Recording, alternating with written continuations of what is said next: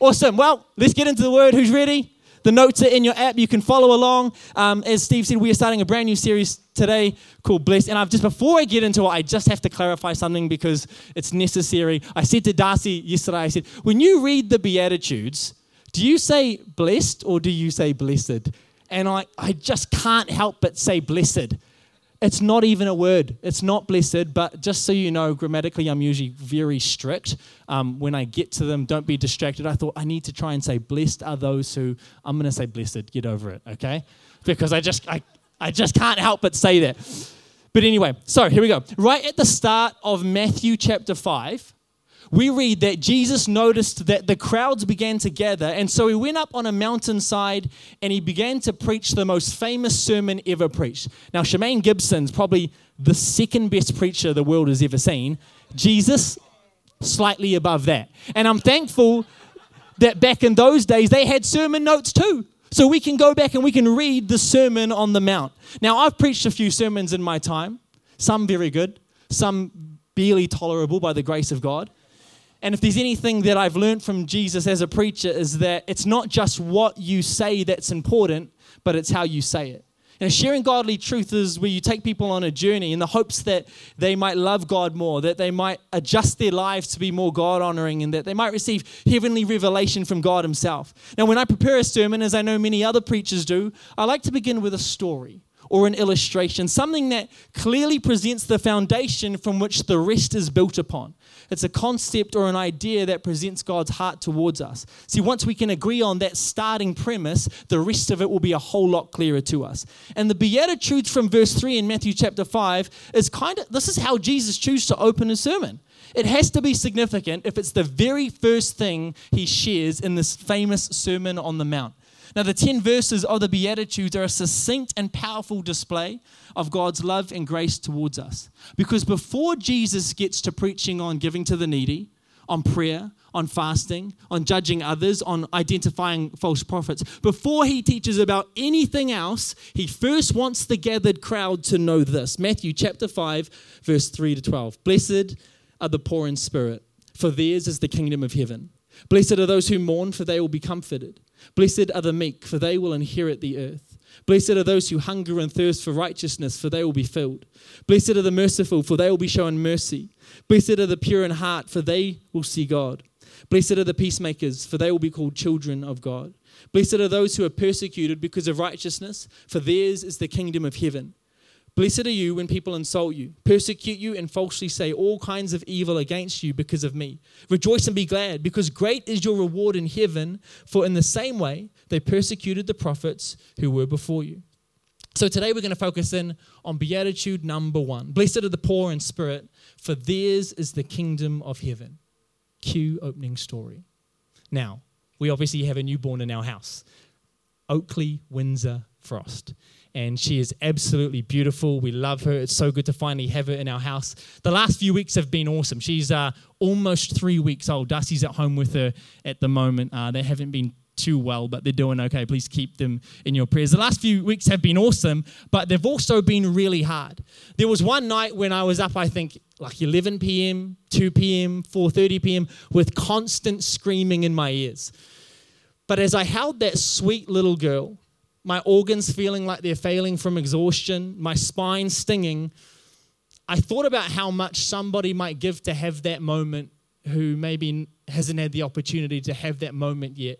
And my heart filled with gratitude. This overwhelming sense of gratitude filled my heart. I'm exhausted, I'm delirious, I'm agitated, and at the same time, I feel at peace, I'm thankful, and I'm full. You know, some of the Beatitudes are kind of like that. It's kind of like life can be really hard. It can be really challenging, and people won't always understand, and you might be treated harshly, and things won't always make sense. And yet, right in the middle of those moments, you could be counted as blessed. The eight Beatitudes are declarations of different people that are blessed. Now, they're not conditions on how you become blessed or how you receive salvation, but simply that these groups of people are already blessed. So, first and foremost, the Beatitudes are a declaration of God's grace, His unmerited favor on our life. Now, it doesn't surprise me that the God of life and hope, the God that knows the beginning from the end, the God that already has the victory, would have the audacity to say to us that when we feel like we are at the absolute end of our rope, we could be considered blessed. God is like the kid that wakes up at camp way too early and he's pumped from the get go. Like, even when it's dark, he's hopeful and excited for what's ahead. When I think of being blessed, I'm like, God, that's not what I think of. I think of drinking from a coconut on some Polynesian beach. That's blessed to me. I think of when I'm going through the drive through and they say, Would you like to upsize your meal? I just say yes because I want extra chippies and I've got the money to pay for it. That's blessed. When I feel about being blessed, I feel like being in good health, being uh, surrounded by people that are always encouraging, feeling like I'm in control of things. I, I feel like sometimes if I'm blessed, I should have it better than other people. But then Jesus comes out and says, No, no, no, no, no. It's when you're at the end of your rope, when you feel like you can't go on, when you don't know how you'll get through, when you've given up trying to control things for yourself, and you finally lay down your life, that's where you'll find it. Blessed are the poor in spirit, for theirs is the kingdom of God. It's when we let go of what's in our hands that we finally get the chance to take a hold of God's. And so the last few weeks, I've been very blessed. The Beatitudes are a real interesting passage of Scripture. You see them unpacking certain conditions of the heart, certain attitudes towards life, certain approaches that ultimately position us for something unique. With each group, we see a different element of the kingdom of God being unpacked, a different element of the kingdom of God drawing nearer to us. I mean, take the second one. Blessed are those who mourn, for they will be comforted. The first time I read that, I thought, that's ridiculous because being in a state of mourning is hurtful, it's painful, it's difficult, and yet it positions you to be comforted by God. Without the mourning, you miss out on the comforting. And we might say, well, I'm happy to go without the comforting if it means I don't have to walk through the valley of mourning. I understand your thinking. It's just that Jesus sees it differently.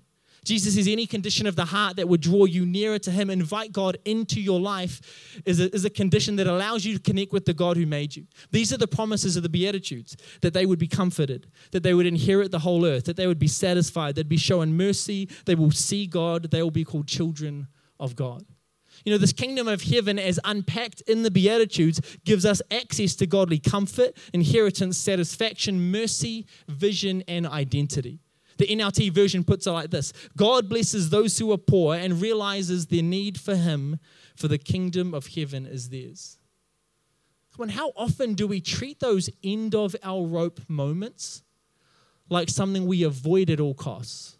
We build defense mechanisms. We learn to push down and subdue our feelings. We distract ourselves. We even lie to ourselves and we just tell ourselves we're fine. We're like, we're fine. We're fine. I'm fine. I'm fine. But we're not fine. Jesus starts his entire sermon by appealing to people to understand that when you reach that moment, you're finally ready to let God in. You're finally ready to accept that you were never meant to do this life alone. You know, the blessing is not being poor in spirit, the blessing is what that condition positions you for.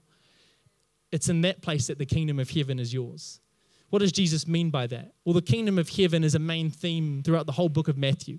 And it seems to be interchangeable with the phrase the kingdom of God. And while other people talk about it throughout the book of Matthew, it's mainly Jesus that speaks about it. The kingdom of heaven is about God's reign and rule on heaven and on earth. When Jesus taught his disciples how to pray, what did he say?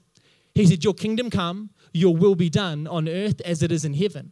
Your kingdom come, your will be done.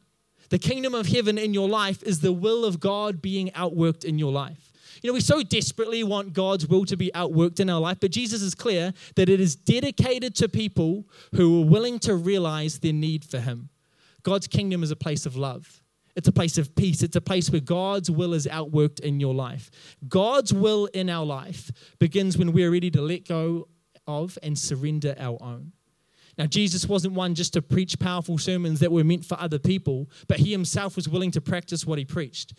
After the Last Supper, where Jesus predicts his death, he finds himself in the Garden of Gethsemane. Jesus gathers three of his closest disciples and he explains to them that his soul is feeling crushed to the point of death. He's in anguish. He is assumedly at the end of his rope. He doesn't know where to go, he doesn't know what to do, but he's dedicated to staying surrendered to God. He prays one of the most famous prayers ever prayed. Abba, Father, he cries out, everything is possible for you. Please take this cup of suffering away from me, yet I want your will to be done, not mine. What's Jesus saying? He's saying, God, I'm in a real pit here. I want the suffering to go. I want to be relieved from the anguish. I'm poor in spirit. I want a way out, but I want to live a life that's not based on how I feel and what I want. I want to live a life that's based on your heart's desire. I want to live a life that's your will to be done, not mine. He says, Your kingdom come on earth as it is in heaven. And it was from this place of realizing his need from God that the will of God was outworked in his life. He would ultimately be crucified, which was his purpose, so that you and I wouldn't have to be. Now, you would never have ever said it otherwise when reading this account, but this is a moment where Jesus is so blessed. How is Jesus blessed? Because he's laying down his desires and he's picking up the Father's. This is the moment where he has never been more closely positioned to his God given purpose. And yet, it's not the sort of moment we would typically consider a blessed one. Although it's a terrible situation, the magnitude of it positions him for something unique. Now, I'll never forget my dad's funeral in 2012. It was obviously hugely upsetting for me and my family to lose my dad unexpectedly to a heart attack back then. And my siblings and I, we all processed it all very different. I'm the only Christian in my family on any side in any direction, as far as I know. Um, my family's very disconnected. And so making all the funeral arrangements was pretty tricky, but not too bad. I was put ch- in charge of that, which was fine. But I'll m- never forget the day as we stood there on the day of his funeral in the courtyard outside the funeral home that we would have the ceremony in. The, I've got family members there that I haven't seen in ages, family members that I wouldn't even recognize if we hadn't been in that context. My brothers and sisters are there, and everyone's just sort of processing it differently. Now, there isn't too much to talk about in these moments especially when your family's disconnected. And what I found, which I think is probably fairly common, is that throwaway statements just get chucked out as people scramble to make conversation. There seems to be this agreed sense of togetherness that's clearly been lacking, and this unspoken feeling of it's sad that it's taken a death to bring us all together. It's sad that it's these huge moments of grief that kind of force us to come together and support each other through this moment. And people say things like, oh, we, we should catch up more often. And you know it's true, but you also know it probably won't happen. The realization that it's important for family to come together and be there for one another is a really obvious one. But when life is good and busy, we can forget the importance of that. You know, sometimes it's these huge moments in life that strip away the layers and help you realize something you otherwise wouldn't have realized. Funerals bring, bring people together and they might sometimes help us reflect on life and the precious, unpromised nature of it all. And I think when Jesus says, Blessed are the poor in spirit, and the NLT adds on, and realize their need for Him, it's because it's these sorts of moments when we feel like we're at the lowest of our lows that we're just more likely to realize it. Now, it's not necessary to be poor in spirit for you to realize it, but it's usually a little more obvious when it feels like life is slipping through your fingers and you're not sure where to go. It's in our desperation that a magnifying glass is placed over our inadequacies and our shortcomings. But the point Jesus is getting at is not being poor in spirit. The point he's getting at is what we might inherit when we find ourselves in that place, what it positions us for. And the one that realizes that they need God, that person would be counted as blessed. You know, we need God in our marriage. We need God in our parenting. We need God in that job interview, in that business presentation. We need God in that busy season of work, in that struggle with that mental health issue. We need God as we try to break free from toxic relationships. We all need God. And the realization of that is the open door to God's will being outworked in our life. Blessed are those who are poor in spirit, for theirs is the kingdom of heaven. They aren't blessed because they are poor in spirit, but those who are poor in spirit are blessed because. Why? Because they might finally realize that they can lay down their life and truly find it. This is perhaps a moment that we might finally realize our need for God. Being poor in spirit gives God the very unique opportunity to do a very special work in your life. It's not being poor in spirit that blesses you, it's what being poor in spirit positions you to inherit. Paul explained it this way in Romans. He says, We can rejoice too. Sorry, Romans 5, verse 3 to 4. We can rejoice too when we run into troubles and trials, for we know that they help us. What? They help us develop endurance, and endurance develops strength of character, and character strengthens our confident hope of salvation. When we face trials, it develops us to the point where we realize our need for God. So, whether you need this message for today, Or maybe you just need to pocket the encouragement from when you come down from the mountaintop and the, the valley feels dark. I want you to lean into the next couple of moments. Realizing our need for God has two key components. The first one is this believe that you need Him. I know we all the time we say we need God. I know we say it, but do we actually truly believe it? In Luke chapter 5, Jesus is leaving this particular town and he looks over and he sees a tax collector named Levi. And Levi is doing his thing at his tax collecting booth. And Jesus yells out to Levi and says, Levi, come follow me and be my disciple. In other words, he says, Give up your way of life, come and submit to me, and I'm going to show you how to live instead. I love this. So Levi got up, left everything, and followed him. Later, Levi holds this big banquet, and Jesus is the guest of honor. Levi's there with all his other IRD tax collecting mates, and they're having this big meal, this big feast, and they're enjoying it. And the Pharisees, the religious leaders, they look over and they observe the feast, that's taking place. Jesus, the disciples, and all these tax collecting legends, they're over there, and they criticize the party. These Pharisees, they say to one of Jesus' disciples, they say, Who, Why do you eat and drink with such scum?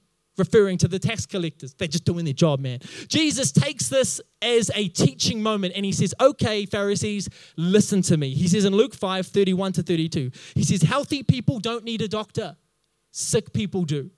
I have come to call not those that think they are righteous, but those that know they are sinners and need to repent. Jesus purposefully draws contrast here. There's the rich tax collector that has enough money to throw banquets, and yet he realizes that even though he has a lot of resource, if he doesn't know Jesus, he's got nothing.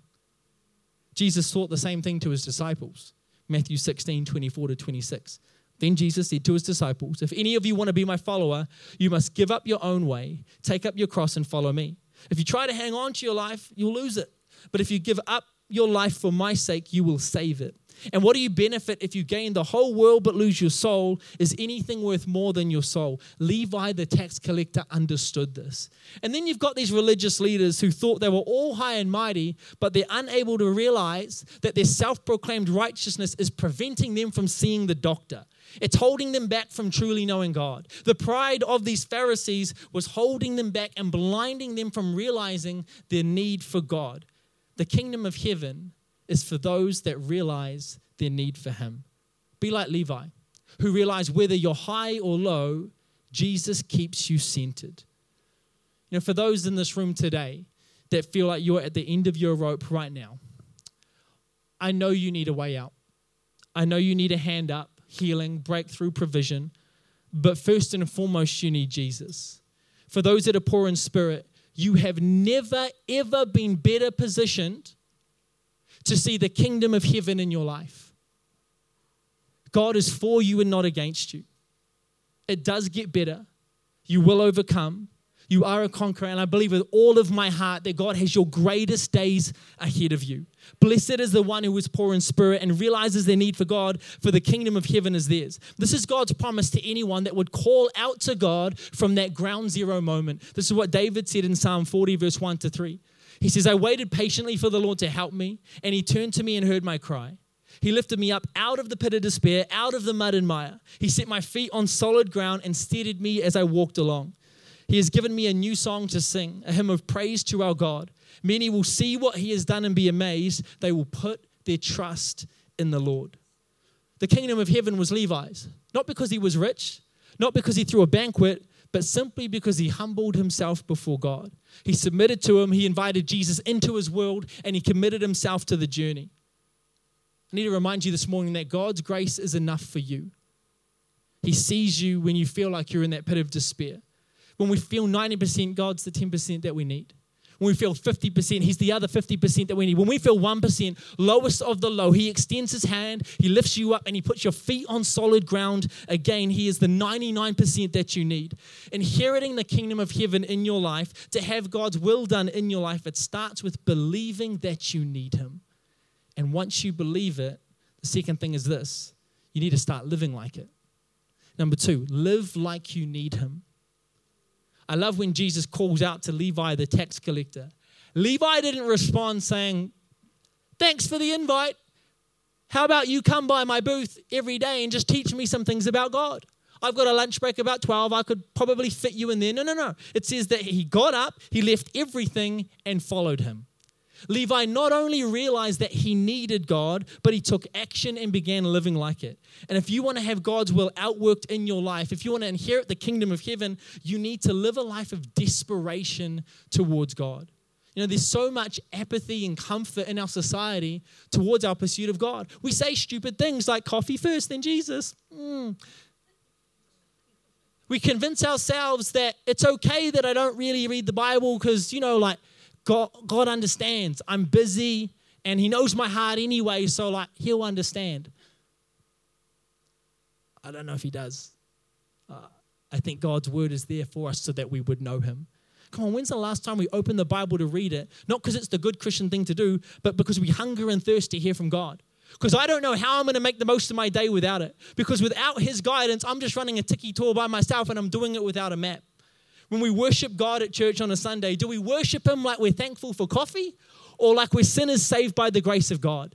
Do we worship God like we're absolutely desperate for His presence in our life? Oh, yeah, but I'm feeling low today. I've had a hard season. I had a sleepless night with the kids. I'm, I'm journeying through something. I hear you. It's just that those who are poor in spirit, the kingdom of heaven is theirs. And so if you find yourself in that place, you've never had more of a reason to worship God. You've never had more of a reason to surrender to Him, to clear God's goodness over your struggle. You know, our little boy Boston, he's coming up on two.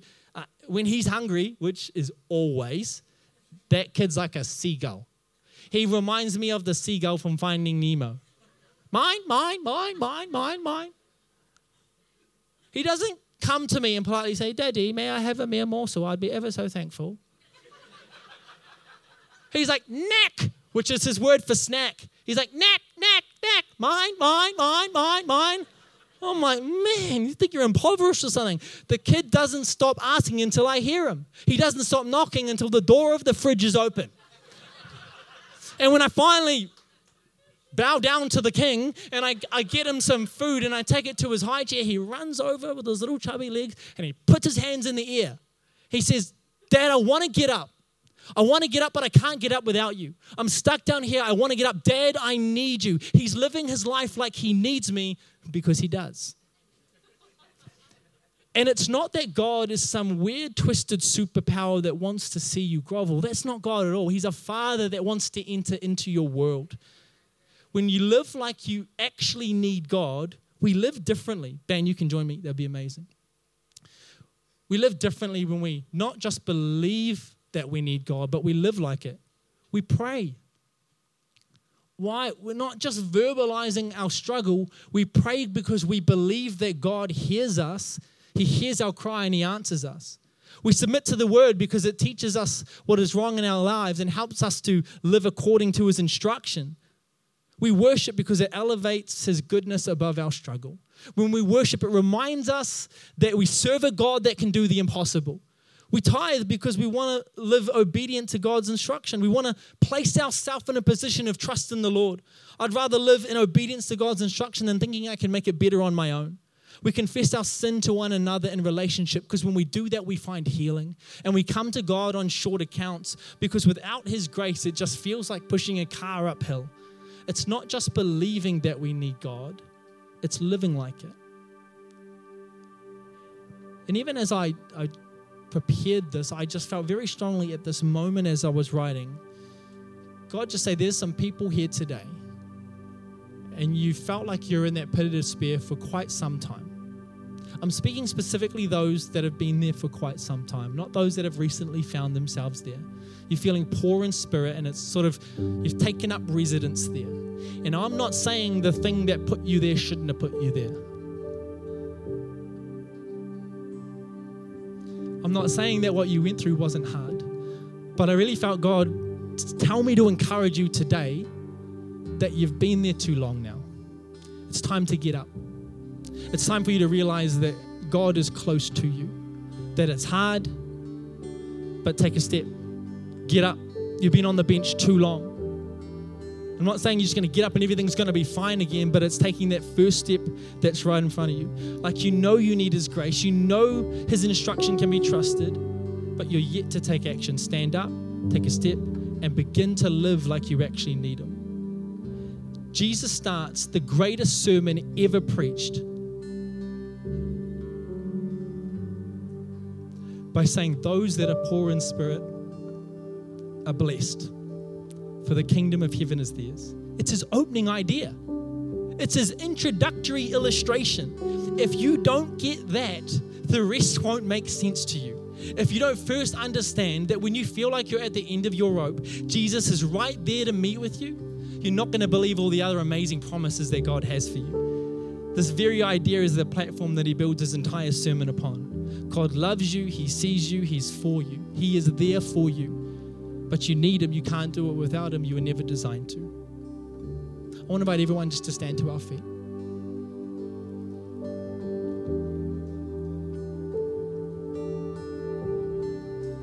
You know, one of the most significant ways that you can reach out to God when you feel like you're in a pit of despair is to worship Him in the middle of your pain. Again, I'm not saying that's easy, I'm just telling you it's significant. And so, in a moment, we're going to sing, but I don't want you to just sing, I want you to worship. I want you to elevate God's goodness over your challenge. As you focus more on the goodness and the bigness and the magnitude and the sovereignty of God, you realize that He is so far more significant than the problem you face. I'm not undermining or diminishing your challenge, I'm just reminding you of the bigness of your God. The desperation of your worship reveals a lot about how much you have realized that you need God. Because when we realize that it's not in our strength but in His, we worship Him like we need Him. When you realize that it's His undeserved grace that allows us to not be judged as guilty anymore, you worship Him like you need Him. And when you realize that after all your trying and striving and hard work, you're still sitting down in the pit of despair and you don't know how to get up or where to go, it's hard to believe that you're blessed. But maybe this is exactly where you need to be because this is the moment you realize as I lay down my life, I might pick up the plan that He has for me. I'm just here to tell you that if you realize that, you'll be blessed. Come on, why don't we take a moment to sing? to cry out, to worship God, to elevate Jesus over our challenges this morning.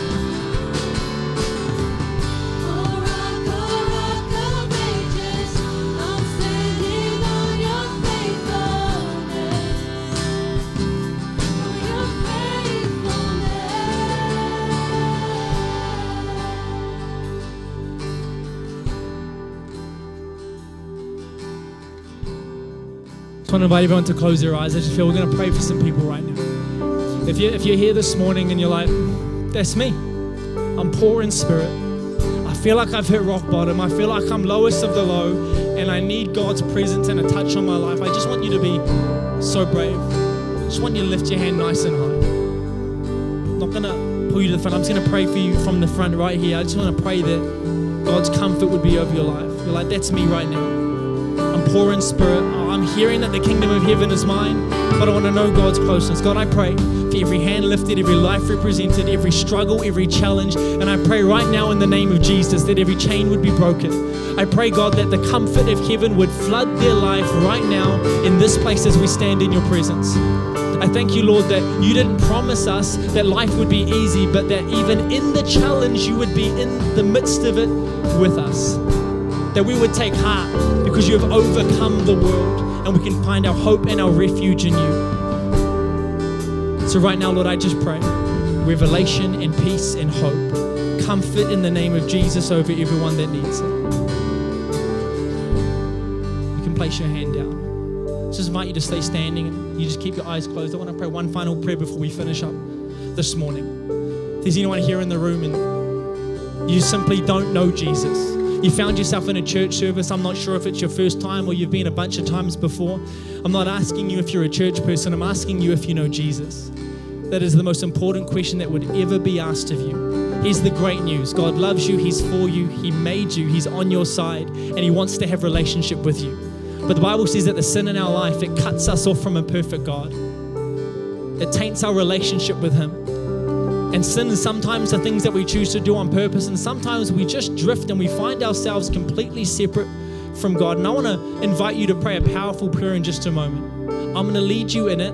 I'll pray it out loud. You pray it in your heart, but you mean this with everything you've got. And the Bible says that if you pray this prayer and you mean it, it's actually less about the prayer and more about your heart turning towards God, repentant, willing to turn the other way, willing to ask God for forgiveness and walk towards His plan for your life. If you're willing to do that and turn towards Jesus today, the Bible says that the old would go, the new would come. You would be made a brand new creation. And I'm ready to celebrate because some people are going to pray that prayer this morning. You pray this in your heart. Say, Dear God, I acknowledge that I need you. I've sinned, I've turned my back on you. But in this moment, I believe that you sent your son Jesus to a cross to take that punishment that my sin deserved so that I could walk free today. So, Jesus, I ask you to forgive me, and I thank you that you do. I ask you to come into my life as my Lord, the one I can trust to lead me and guide me, and as my Savior, the only one that could have paid that price on my behalf. And I declare from this moment, I am a child of God. I'm a son or a daughter of God. I turn and I walk towards you, Jesus. It's so good to be home.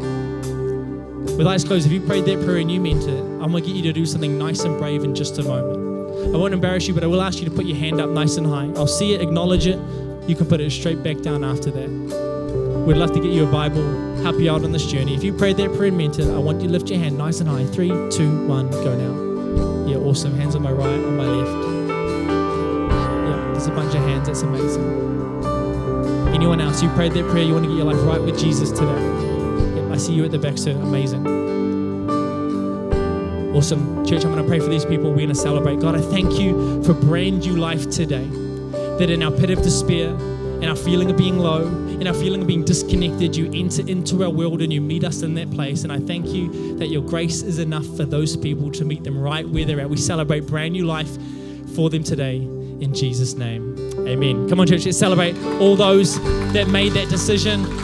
Phenomenal.